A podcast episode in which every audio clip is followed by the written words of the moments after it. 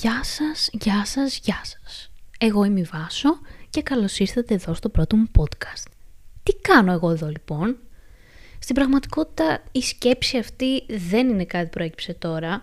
Όχι, όχι. Δεν είναι κάποιο είδους κρίση εν ώψη καραντίνας. Αντιθέτως θα έλεγα είναι κάτι που ήθελα να κάνω εδώ και καιρό και τώρα ήρθε η στιγμή να το κάνω. Τώρα.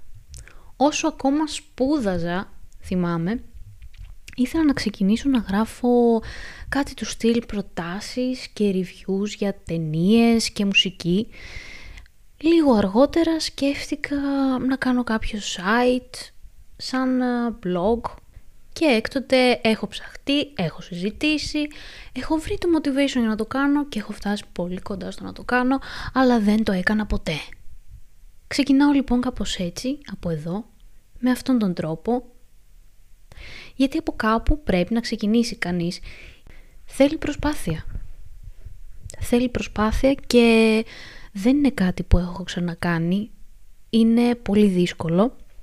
Όμως αλήθεια σας λέω, έχω πάρα πολύ όρεξη και είμαι πάρα μα πάρα πολύ ενθουσιασμένη γι' αυτό και είμαι διατεθειμένη να ξενυχτήσω, θέλω να βελτιωθώ, θέλω να είμαι committed σε αυτό και ο λόγος που το κάνω είναι, θα έλεγα, η επικοινωνία. Θεωρώ πως το podcast είναι ένα μέσο επικοινωνίας, έκφρασης και εμένα προσωπικά με χαλαρώνει και με ηρεμεί να ακούω ένα podcast το βράδυ πριν κοιμηθώ. Επίσης πάντα ήθελα να κάνω κάτι με φωνή. Να δώσω το δικό μου χαρακτήρα, να του δώσω ζωή. Ελπίζω λοιπόν να σας αρέσει. Και κάπως έτσι το όνομα αυτού του podcast Casual with Vaso ήταν μονόδρομος, για την ώρα τουλάχιστον, γιατί πραγματικά νομίζω πως περιλαμβάνει όλα αυτά για τα οποία θέλω να μιλήσω και γιατί όχι, γιατί όχι, μπορεί κάπως και εσείς να εμπνευστείτε μέσα από εδώ, όπως συνέβη και με μένα αντίστοιχα. Καραντίνα λοιπόν, ναι, δεν θα μπορούσα να μην σχολιάσω την παρούσα κατάσταση. Αυτό που ξέρω σίγουρα είναι πως δεν θέλω αυτό το επεισόδιο να είναι μια σειρά πραγμάτων που μπορεί να κάνει κάποιος στο σπίτι τώρα που η κατάσταση είναι έτσι όπως είναι. Παρ' όλα αυτά αναρωτιέμαι. Αναρωτιέμαι τι άνθρωποι θα βγούμε μέσα από όλο αυτό. Έχει αλλάξει όλη μας η καθημερινότητα και ένα κομμάτι μου φοβάται ίσως για το πώς μπορεί να αντιδράσουμε όταν θα είμαστε πια ελεύθεροι εντός εγωγικών. Στην αρχή σκέφτηκα, ωραία, θα δουλεύω από το σπίτι, δεν θα χάνω χρόνο στις μετακινήσεις, θα συγκεντρώνομαι πιο εύκολα. Οι ρυθμοί που έχουν πέσει και είναι λιγότερο αγχωτικοί. Ανάμεσα σε όλα αυτά ήρθε και μια έκρηξη δημιουργικότητας. Τώρα, ύστερα από δύο εβδομάδες και κάτι, νιώθω πως έχω κουραστεί λιγάκι. Νιώθω πως έχω αποπροσανατολιστεί, πως έχω ξεχάσει να οδηγάω και να αλληλεπιδρώ με τους ανθρώπους.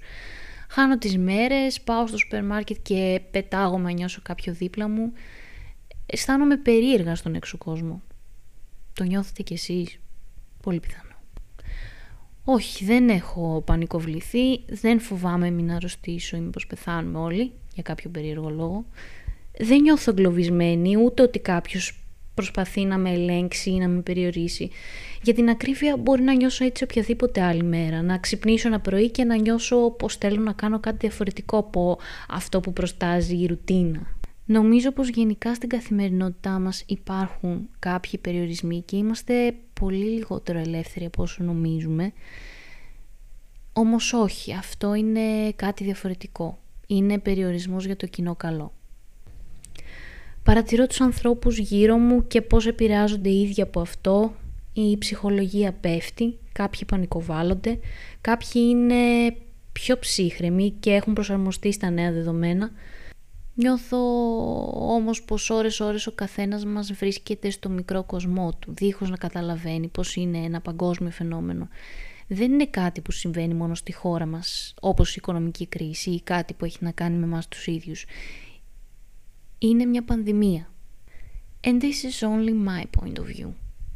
Είχα ετοιμάσει κάτι άλλο λοιπόν για το πρώτο μου podcast, κάποιο άλλο θέμα, όμως ε, αυτή τη στιγμή νιώθω πως δεν είναι αυτό ακριβώς που θέλω να επικοινωνήσω. Να σας πω όμως κάτι, δεν θέλω και να μιζεριάσω, δεν θέλω να με πάρει από κάτω και σας μη σας πάρει από κάτω. Πρέπει απλά να συνεχίσουμε να κάνουμε αυτό που κάναμε και πριν. Όπως το Τιτανικό για παράδειγμα που η ορχήστρα συνέχισε να παίζει ενώ ο κόσμος έτρεχε πανικόβλητος στο κατάστρωμα. Και δεν λέω τώρα ότι θα γίνει ό,τι έγινε με τον Τιτανικό. Στο κάτω-κάτω ο Τιτανικός ήταν πλοίο που έπεσε σε παγόβουνο και βυθίστηκε. Εδώ μιλάμε για πανδημία. Δεν είναι το ίδιο. Απλώς θεωρώ πως τελικά ό,τι και να γίνει δεν υπάρχει αυτή τη στιγμή τίποτα καλύτερο από το να προσπαθήσουμε να συνεχίσουμε να κάνουμε τα πράγματα που αγαπάμε, αλλά ίσως με έναν διαφορετικό τρόπο, ό,τι και αν σημαίνει αυτό. Οπωσδήποτε ο πανικός δεν βοηθάει. Ξέρετε, πολλά προβλήματα δημιουργούνται από τον πανικό και όχι από την κατάσταση την ίδια. Ας το δούμε και λίγο αλλιώς λοιπόν. Αν φτάσουμε σε σημείο που ο κόσμος όλος καταρρεύσει, είτε αυτό είναι ένα ιός είτε κάτι άλλο, θα έχει κάποιο ιδιαίτερο νόημα να έχουμε μερικά χαρτιά υγείας παραπάνω στο σπίτι μας. Καλό είναι να είμαστε προετοιμασμένοι για κάποιες δύσκολες καταστάσεις. Μια φυσική καταστροφή για παράδειγμα, όπως συχνά συμβαίνει στην Αμερική, εκεί οι άνθρωποι έχουν υπόγεια γεμάτα με προμήθειες προκειμένου να σωθούν από τους ανεμοστρόβιλους. Άλλο όμως η προετοιμασία και άλλο η πράξη που κινούμενες από το φόβο. Δεν ξέρω αν καταλαβαίνετε. Όποιος καταλαβαίνει ας σηκώσει το χέρι του. Αστειεύομαι. Ναι, συμβαίνει και αυτό καμιά φορά. Αυτά λοιπόν από εμένα. Till the next time. Και να θυμάστε, είμαι απλά ένα κορίτσι που λέει αυτό που σκέφτεται. Γεια σας.